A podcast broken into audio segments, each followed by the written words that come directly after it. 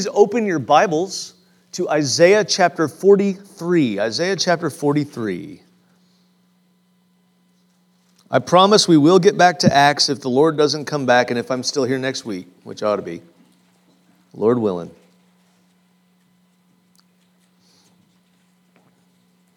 And before we get into today's text, I want to share with you um, that all of the scriptures that were previously read during the service uh, they have a deep connection to what we're going to talk about today from Isaiah chapter 43. And so, um, if you would, go ahead and get your Bible out because we're not just going to be reading it, uh, the, the main passage here from the Bible. We're also going to be looking at some additional scripture references. You guys know normally, bless you, normally I put them up here on the screen. I didn't do that this week. I think it's really good for us to get more accustomed to our Bibles to be able to find the passages or at least figure out how to use your app to scroll to it, because um, I know a lot of us do that. But, excuse me, and I just want to tell you, I, I have a legit paper Bible up here.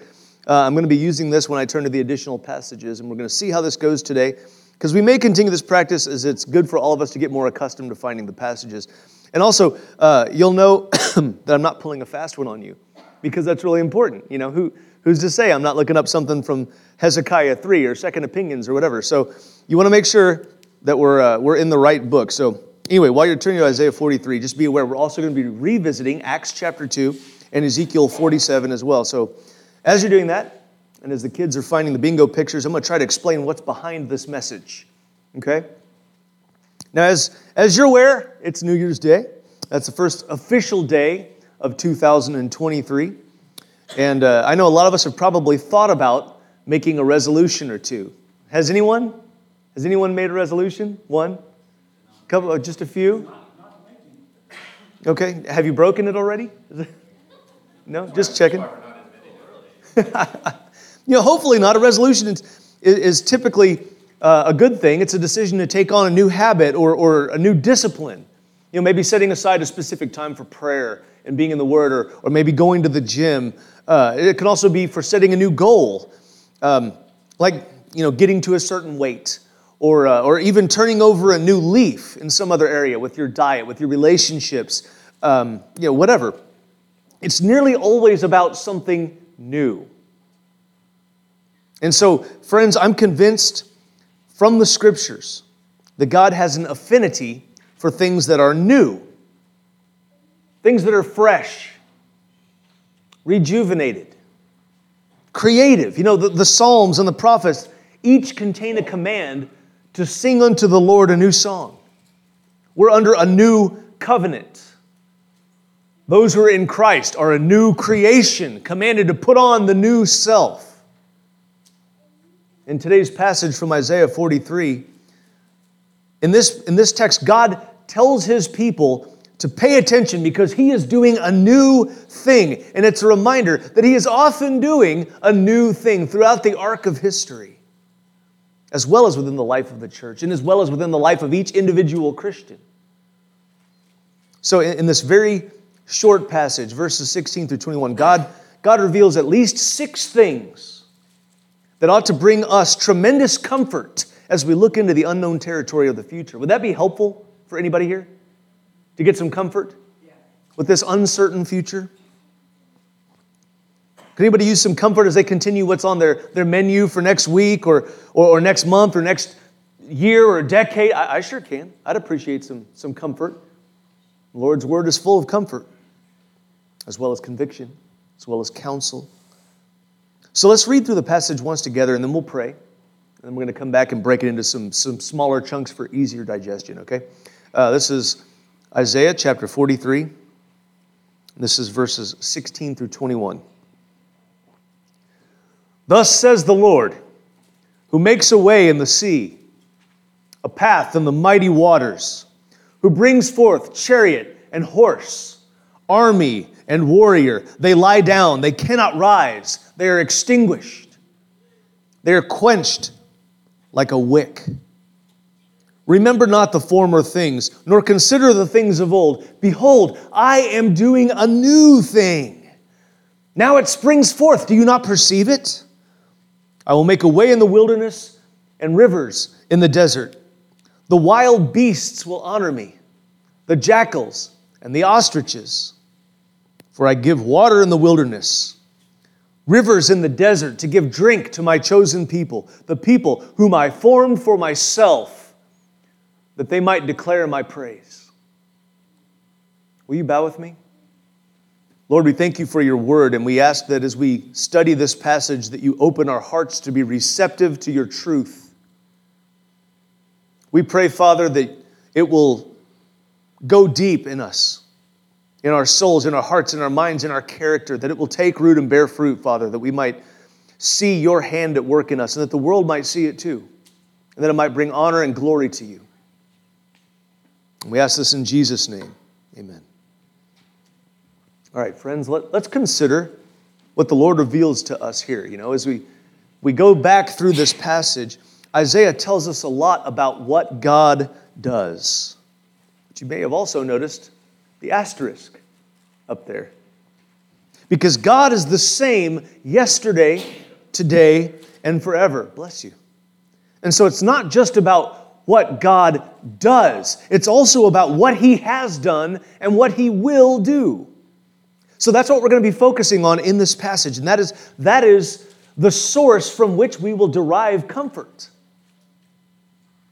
Okay, so we're going to go back over that first couple of verses. I'd like for you to take a, few seconds and look over this. Just look over it. And then someone tell me what Old Testament story we are being reminded of. That's a book. the parting of the Red Sea. Parting of the Red Sea. That is correct. The destruction of Pharaoh's army, right? Also part of that story. Isaiah proclaims, Thus says the Lord. Now, in your Bible, especially if you have like the, the New International Version, if you see all caps, L O R D, what, what you're seeing is, is the, the translation into English of the Hebrew word Yahweh. Okay? So this is the word Yahweh. It's God's name for himself. I am that I am. Yahweh, who makes a way in the sea, a path in the mighty waters. This is clearly a reference to when the Lord parted the Red Sea to, to give the people of Israel a safe place to walk through so they could escape the army of Pharaoh. Yahweh, who brings forth chariot and horse, army and warrior, they lie down, they cannot rise, they are extinguished, quenched like a wick. You know, when, a candle's lit and you come up and you go, it's gone. Flame is out. And this, this could surely apply to many Old Testament stories because God, God took out Israel's enemies quite a few times, but it's likely a reference to the same episode in history that Lloyd pointed out, where God swept Pharaoh's army into the sea and drowned all of them. And friends, as, we go through the scriptures, this story, the Exodus story, is perhaps, uh, probably the, the single most often referred to story in Israel's history. We see it referenced over and over again in the Psalms and in the prophets. And, and in the Torah, we see it referenced over and over again because it's a reminder of what God has done. And, it, and it, it's utterly spectacular. At the time, it was completely unprecedented. And it puts a cap on the whole Exodus story. You know, God does something miraculous to set his people free, and then he completely vanquishes their enemies. They are also his enemies, by the way. God vanquishes their enemies that are not coincidentally his enemies. And it's in this, this really quick narrative here that, that we're treated to a, a couple of very comforting truths about God. Okay? First, God is eminently capable to accomplish the impossible. God accomplishes the impossible. Now that's in quotes because it's not, it's not possible from a finite human perspective, whereas Scripture tells us that with God, what? All things are possible. Some things are possible? No, all things.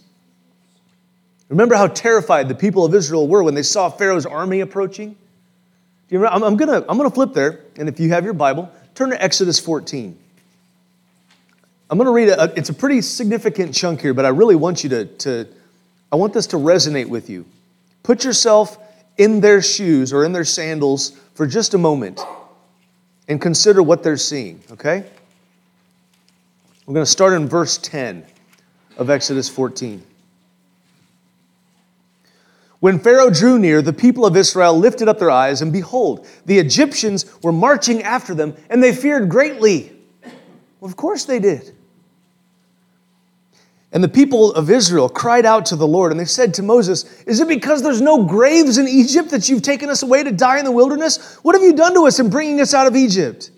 Is not this what we said to you in Egypt? Leave us alone, that we may serve the Egyptians. For it would have been better for us to serve the Egyptians than to die in the wilderness.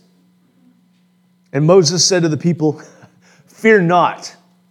Stand firm and see the salvation of the Lord, which he will work for you today. For the Egyptians whom you see today, you will never see again. The Lord will fight for you. You only have to be silent. And the Lord said to Moses, This is funny. Why do you cry to me? Tell the people of Israel, Go forward. Lift up your staff. Stretch out your hand over the sea and divide it, that the people of Israel may go through the sea on dry ground. Let me ask you a question. I know Texas clay is bad. But have you ever tried to go out and go for a walk in an unpaved area after a rain here? Josh and I went for a bike ride the other day over where they're doing Wilmoth. When we came back, I had to use a, a pressure washer to clean the bikes off. they were so bad. Dry ground doesn't happen, you know, when, when, you, when you just take the water away. This is miracle upon miracle, just layered. Anyway, I'm sorry, I'm going to keep going here. Uh, I totally lost my place, but that's all right.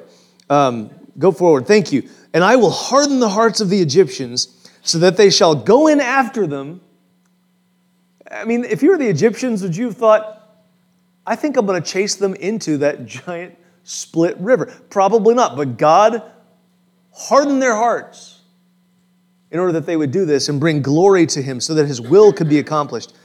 He says, I will get glory over Pharaoh and all his host, his chariots, and his horsemen, and the Egyptians shall know that I am the Lord when I've gotten glory over Pharaoh, his chariots, and his horsemen. Obviously, not those Egyptians the ones that were left. They were going to hear this story. And the angel of God, who is going before the host of Israel, host, when you see the word host in your uh, ESV, that's typically, it's the word army in Hebrew. Uh, the host of Israel moved and went behind them, and a pillar of cloud moved from behind them, excuse me, from before them and stood behind them, coming between the host of Egypt and the host of Israel. And there was the cloud and the darkness, and it lit up the night without one coming near the other all night. Then Moses stretched out his hand over the sea, and the Lord drove the sea back by a strong east wind all night and made the sea dry land. And the waters were divided, and the people of Israel went into the midst of the sea on dry ground. The waters being a wall to them on their right hand and on their left. That doesn't happen either. this is an impossible thing that God can do. The Egyptians pursued and went in after them into the midst of the sea, all Pharaoh's chariots, horsemen, and his, his horses. And in the morning watch, the Lord in the pillar of fire and of cloud looked down the Egyptian forces and threw the Egyptian forces into panic, clogging their chariot wheels so that they drove heavily. That's what I'm talking about. That's, that's the Texas clay idea right there. And the Egyptians said, Let us flee from before Israel, for the Lord fights for them against the Egyptians. You think they didn't figure that out? After the 10 plagues? Just saying. Then the Lord said to Moses, Stretch out your hand over the sea, that the water may come back upon the Egyptians, upon their chariots, and upon their horsemen. So Moses stretched out his hand over the sea, and the sea returned to its normal course when the morning appeared. And so the Egyptians fled into it. The Lord threw the Egyptians into the midst of the sea. Picture seeing this happen. You thought you were about to die. And instead, you're seeing God's hand vanquishing his enemies and protecting you. The waters returned and covered the chariots and the horsemen of all the hosts of Pharaoh that had followed them into the sea. Not one of them remained. But the people of Israel walked on dry ground through the sea, the waters being a wall to them on the right hand and on their left. Thus the Lord saved Israel that day from the hand of the Egyptians, and Israel saw the Egyptians dead on the seashore. Israel saw the great power that the Lord used against the Egyptians, so the people feared the Lord and they believed in the Lord and in his servant Moses. Y'all, these people thought they were done for until God did the impossible.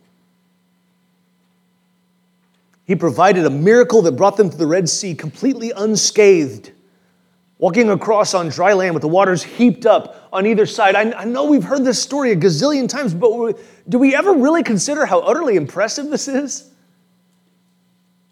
This is an incredible story. God can do anything that He wants to do in order to accomplish His purposes. So, what is impossible with us is possible with Him. Just take a moment to ponder that.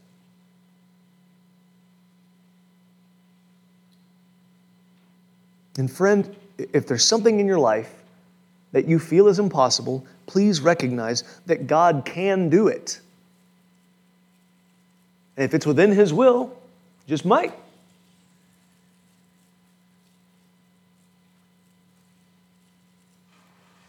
I think sometimes we ask too little.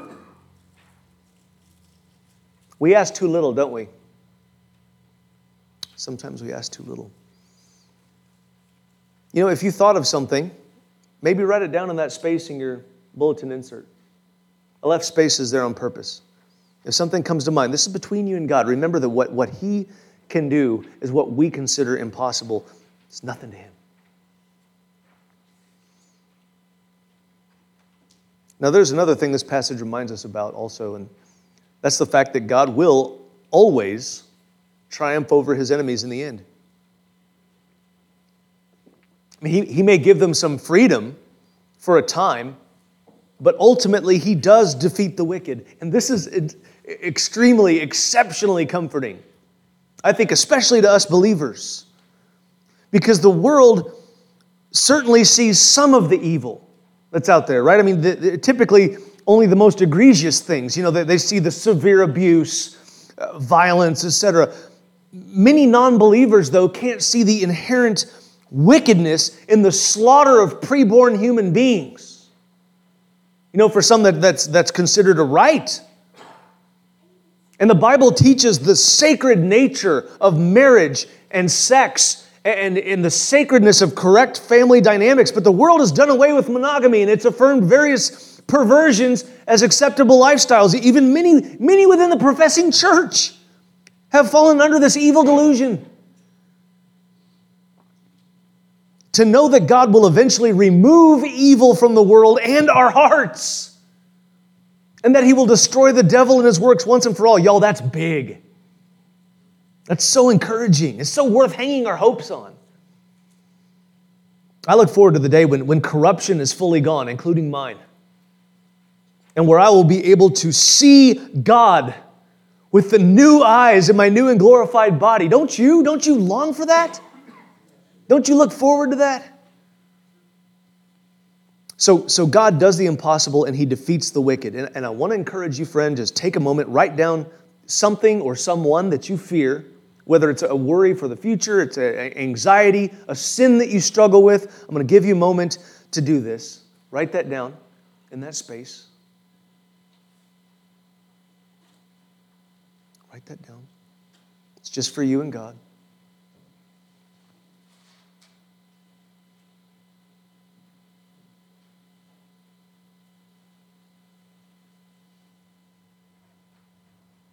And when you finish writing it down next to it, I want you to write, God wins, with as many exclamation points as you can fit. God wins.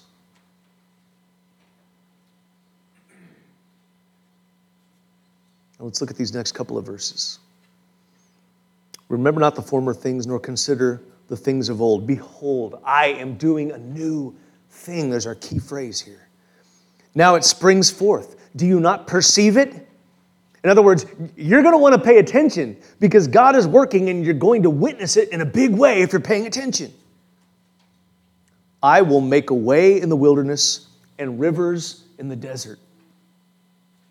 Now, again, such, such marvelous statements and, and, and so, so comforting for those who trust God's power and trust His goodness. I want us to examine the two things He says He's going to do, which, which again is precisely what He did already for His people when He rescued them from slavery uh, in Egypt and when He pulled them out. First, He will make a way in the wilderness. I decided to leave that one exactly as God said it. He will make a way in the wilderness. What does that mean? Make a path. You know, literally, the Hebrew says, uh, or the Hebrew means, put in the desert a road. Put in the desert a road. For, for decades, guys, decades, the Israelite nation was wandering from place to place in the wilderness, in between Egypt and Canaan. But God always showed them where to go. You know, he, he led the way with a pillar of, of fire and a pillar of cloud, depending on whether it was day or night. You know, he, he always showed them the way. And this, this pillar that he would manifest as, whenever that, that pillar would lift, the people of Israel would just pack up their tents, including the tabernacle, which was God's tent, and they would travel to wherever the Lord led them. Okay? And, and for some context, the book of Isaiah that we're reading here was it was written to the nation of Judah during the time that the Assyrian army had demolished the northern kingdom of Samaria, which was about 60% of the population that had descended from the 12 tribes of Israel. Okay? However, God wiped out a huge number of the Assyrian army. Do you remember this? One angel goes through the camp that night, kills 185,000 Assyrian soldiers. It's a busy angel.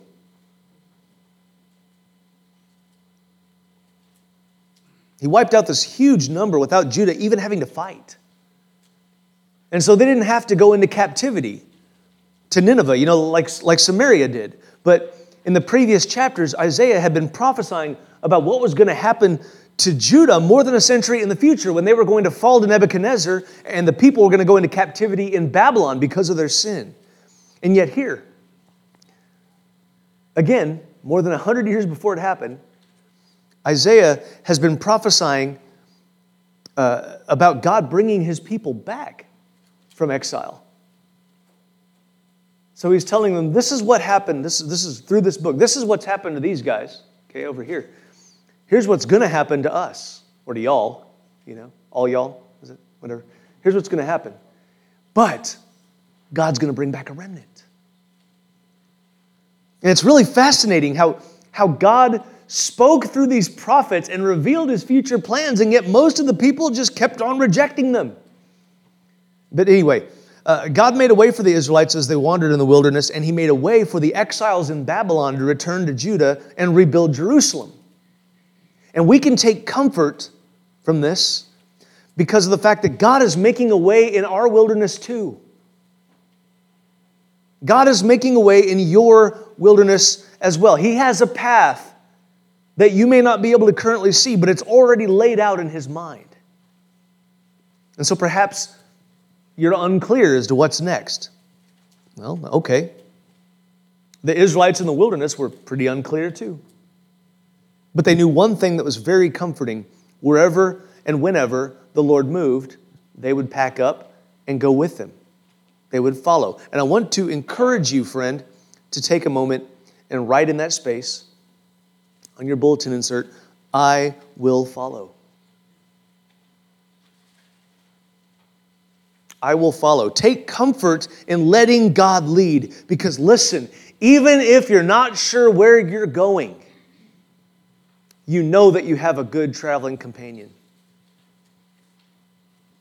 Remember a long time ago, there were bumper stickers that people had that said, God is my co pilot. And then somebody came up with another bumper sticker years later that said, If God is your co pilot, switch seats. It's true. If you're following God, you know that you are going to be where He is. You know He is with you. There's a sense in which He never leaves us when He indwells us. But if you want to be walking in the way of God, walking in His plans, you need to be going where He leads. Sometimes He leads you to go, sometimes He leads you to stay, sometimes He says, wait. You got to follow. Let's consider this other phrase. He says, and rivers in the desert. Again, the, the Hebrew is more picturesque. It, it says, in the desolation, a river. And that word river can even be translated flood. And I love this because it, it reminds us that God can always supplant death with life. You know, if you look at the background picture here, um, you can see the, just this, this beautiful valley these rock formations. And down in the middle is this river running through, and around this river, uh, there's just tremendous greenery and life just exploding up on both sides because of the life giving flow of this river. And I, I really love this picture. This past week, those of us uh, that were reading through the Bible in a year, last year, we saw in Zechariah 14 a similar picture where the, a river of life flows out of Jerusalem to the east and to the west. But I think my favorite Old Testament picture of a life giving river is from the passage that we opened with this morning. And I'm going to go back and read a portion of it, not the whole thing, I know it's very long, but a few verses to flesh out God's desire to give life. Okay, so if you have your Bibles, turn to Ezekiel 47. I'm going to start in verse 6. Uh, remember, Ezekiel's having this vision, and he's been walking further and deeper into this river that's flowing out of the temple and going uh, south and east. And this is uh, from 47, verse 6. Get there real quick. And he said to me, Son of man, have you seen this? Then he led me back to the bank of the river. As I went, I saw on the bank of the river very many trees on one side and on the other. And he said to me, This water flows toward the eastern region and goes down into the Arabah, which enters the sea. When the water flows into the sea, the water will become fresh, and wherever the river goes, every living creature that swarms will live, and there will be very many fish. For this water goes there, that the waters of the sea may become fresh. So everything will live where the river goes. He says, Fishermen will stand beside the sea.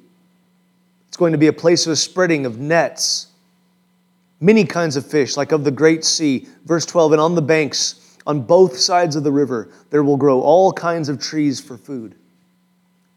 Their leaves will not wither, nor their fruit fail, but they will bear fresh fruit every month because the water for them flows from the sanctuary. Their fruit will be for food, and their leaves for healing. I got to just put this out there. I didn't realize I was, I was talking with my, my father about this passage, uh, my earthly father, about this passage. And he pointed out the direction that this water is flowing, it's going into the Dead Sea. And this is a lot more powerful when we realize the sea that he's talking about is the Dead Sea. It's a body of water with such high content that nothing can live in it. And it's exploding with life. I mean, y'all think about this, this, this picture fishermen fishing in the Dead Sea, trees never going out of season. And what comes out of the temple to accomplish this? This river, it's the Spirit of God, friends. You know, when, when Jesus, when God's Son, the Messiah, Jesus Christ, when he came to earth, lived without sin, and then died on the cross, the old covenant came to an end, and the Holy Spirit left the building. You know, Jesus said that when he was lifted up, he would draw all men to himself. And the Lord does that through his Spirit. Just as God brings rivers in the desert, so God's Spirit brings life to the dead. You know, there's this incredible parallel uh, in the book of Exodus, chapter 17, and then again in Numbers, chapter 20, where the people are, are afraid they're going to die of thirst.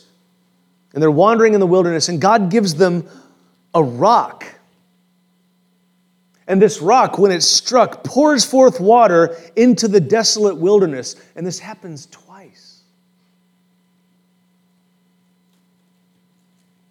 The Apostle Paul tells us in 1 Corinthians that rock that followed them through the wilderness was Christ. He does the same thing today, friends. Streams of living water poured from Christ. He said so himself. And he was struck for our sins. And then he rose from the dead, and in him we have life. I mean, what could be a greater comfort than knowing that Jesus paid the price for our sins and he gives life to the dead? It's certainly a comfort for us, you know, because we can see the evidence of the Spirit's work in our lives and we can know that we belong to Him. But it's also comforting to know that the person or the people who we've been praying for, you know, for, for them to be saved, for them to come to know Christ, those people are never too far gone for God to get a hold of them if He so chooses, because He brings life to the dead, not to the dying, to the dead.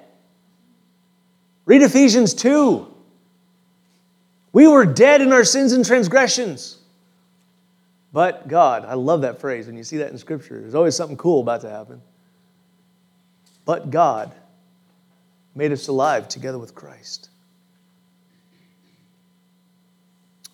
He did it for us, He can do it for others. So keep praying for those people. If you're still tracking, because I know, I know it's I'm all over the place here, I just take a moment and write in the space on your bulletin insert for that point. Write the name of a person that you would like to see Jesus save.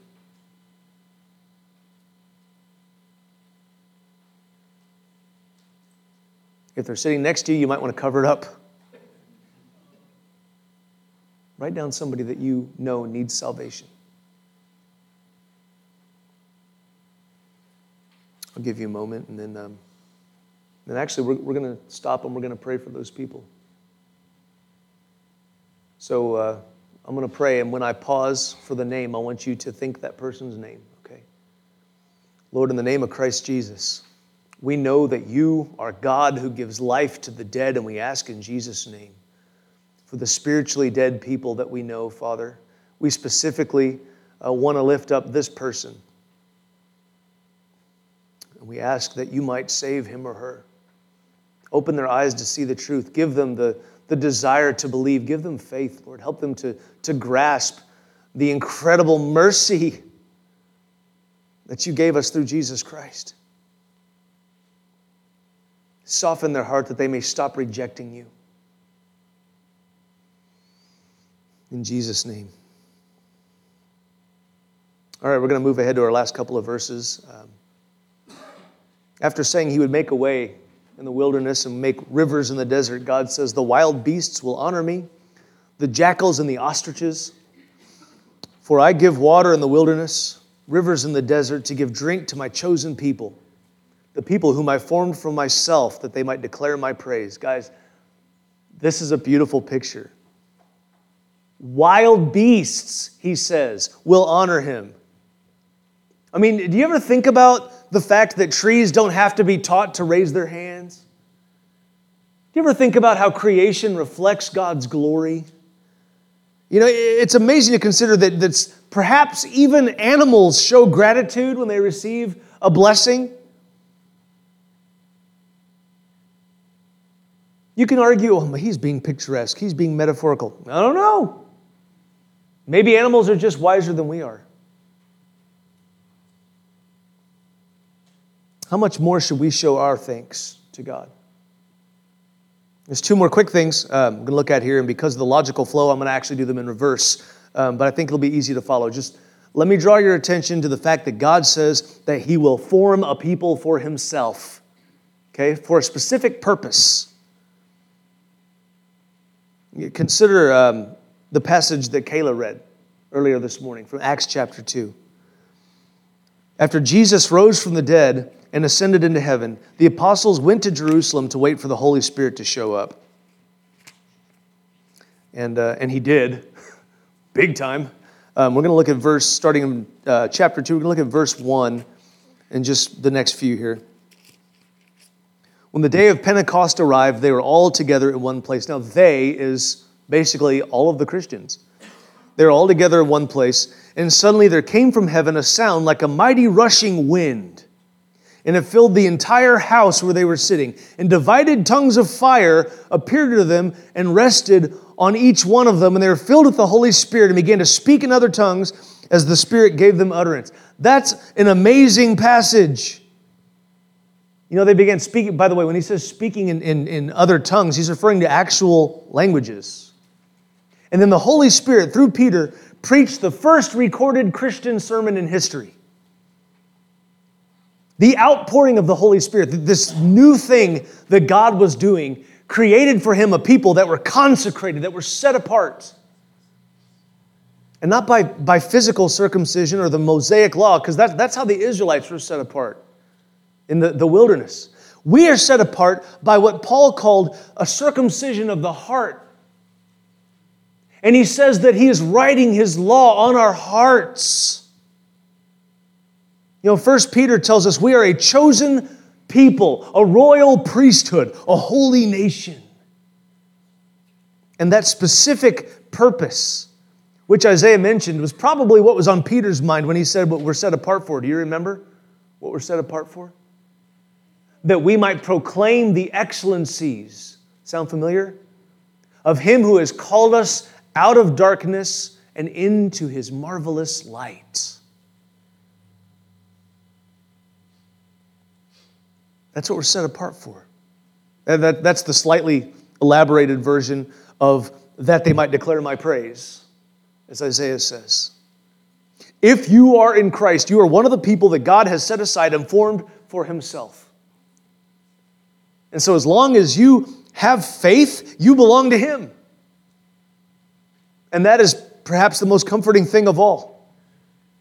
I mean, I want to, I want to invite you, friends, just take a moment and write a few words to God in the space that's provided there. Not to ask Him for salvation, but to thank Him for choosing you and forming you into one of His people. Just take a moment. Thank God.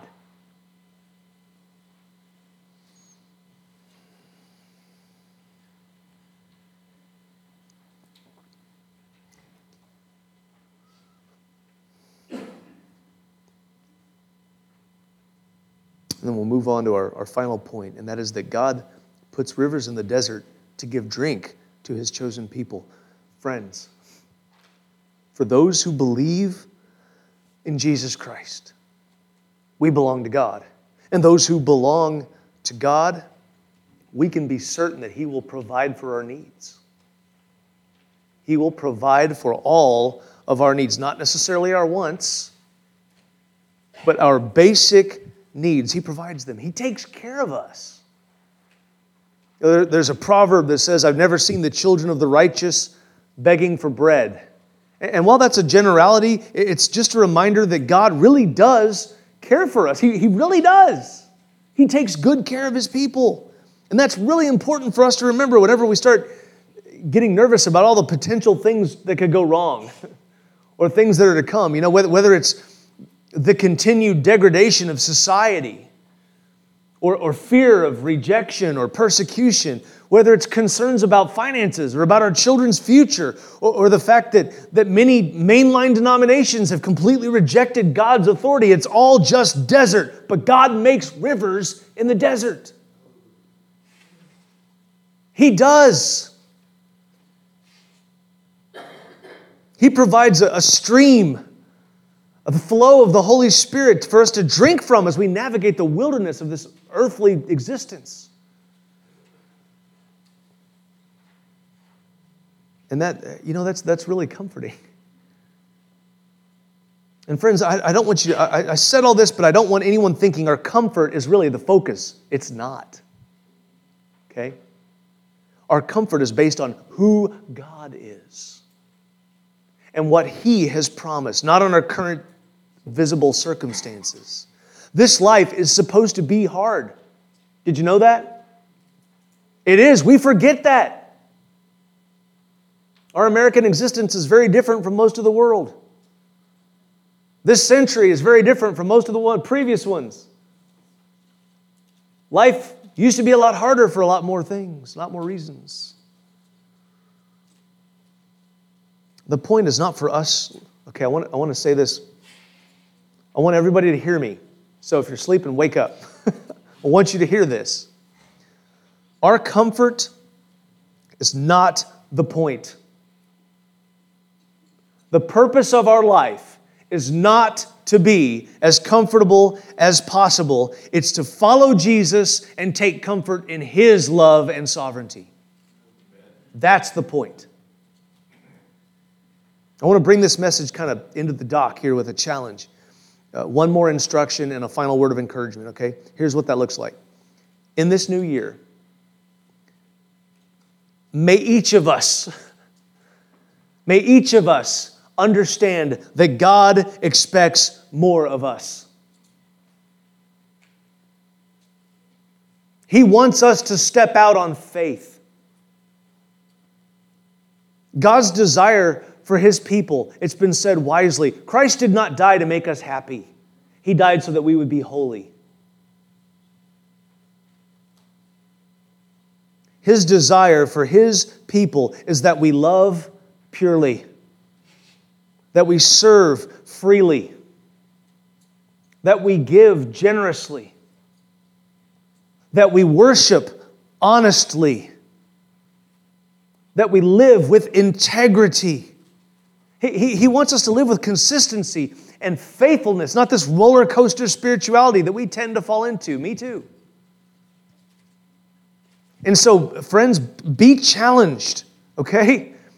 Know, know this. We are God's people. He is going to provide for us, so let's step it up. You can start with a Bible app.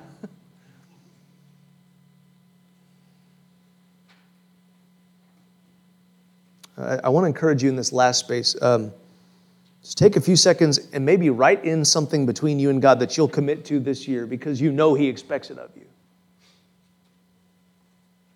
I'm not saying come up with some crazy you know, I'm going to run a marathon. You know, that's not what I'm, I'm talking about. You know God's expectations for you. You know of an area that no, maybe nobody else knows that you're falling short. And I want to challenge you, I want to invite you. Between you and God, commit to something. Know, maybe it's your with regard to your, your church attendance or your, your time commitments, uh, your relationships spending versus giving habits, a sin that you've refused to give up. Write in that space, what you're committing to Him, and then after church, uh, maybe share it with someone you trust so that there can be some accountability. I, I think, I really believe this, guys. As we commit individually to walking in faith, our congregation as a whole is going to experience the blessings of faithfulness in our church and in our families. I really believe this. It starts with each one of us individually, though. Let me give you just a little more time to write, and then I'm, I'm going to close this Bible with this, this sermon with my favorite uh, river passage in the Bible.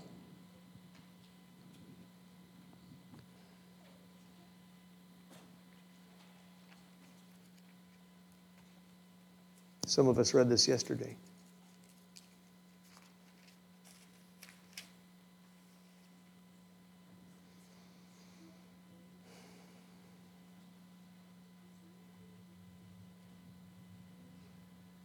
This is Revelation chapter 22, verses 1 through 5, if you'd like to flip there.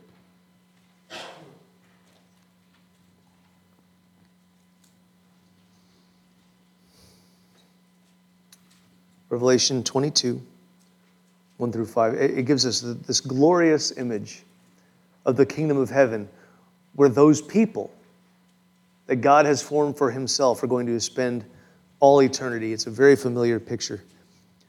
Then the angel showed me the river of the water of life, bright as crystal, flowing from the throne of God and of the Lamb through the middle of the street of the city. Also, on either side of the river, the tree of life with its 12 kinds of fruit, yielding its fruit each month. The leaves of the tree were for the healing of the nations. No longer will there be anything accursed, but the throne of God and of the Lamb will be in it and his servants will worship him. Listen to this line they will see his face. and his name will be on their foreheads. We're going to get to see God's face. Night will be no more. They will need no light of lamp or sun, for the Lord God will be their light, and they will reign forever and ever. You know, this morning, for those of you that read Genesis 1, it talks about the three rivers flowing the Tigris and the Euphrates and the Pishon, and how the Garden of Eden was right there at that river being fed by these waters. All through Scripture, we see the river. And one day we're going to be living alongside one that's going to be there forever. It sounds really peaceful. It sounds very comforting. But we're not there yet, folks. and so while we're here, let God's river of life flow through you. As Christ said, He said, streams of living water will come from me. We're supposed to be the representatives, the, the, the, the I forgot the word, of Christ here on earth. What's the word? It starts with an A. Ambassadors, ambassadors thank you. Supposed to be God's ambassadors, Christ's ambassadors here on earth. Let that water flow through you. Let the Holy Spirit flow through you this year. Open up your hearts and your lives to people. Preach the gospel where you go, whether it's at work or at school or in your home. Guys, let's be faithful. And this morning, if, if there's some decision that the Holy Spirit is leading you to make, whether it's to profess your faith in Christ uh, for the first time publicly and be baptized according to His word, then do so. Or maybe you feel that, that the Holy Spirit is saying, you know, you've already been baptized and gone through this, but man, you've really been backsliding and you want to come up and need to confess that you need Jesus. If that's the case, come on. We'll lay hands on you and pray. Or perhaps you just need prayer for something else. If there's anything that the Holy Spirit is leading you to do this morning, I'm just going to ask you don't say no.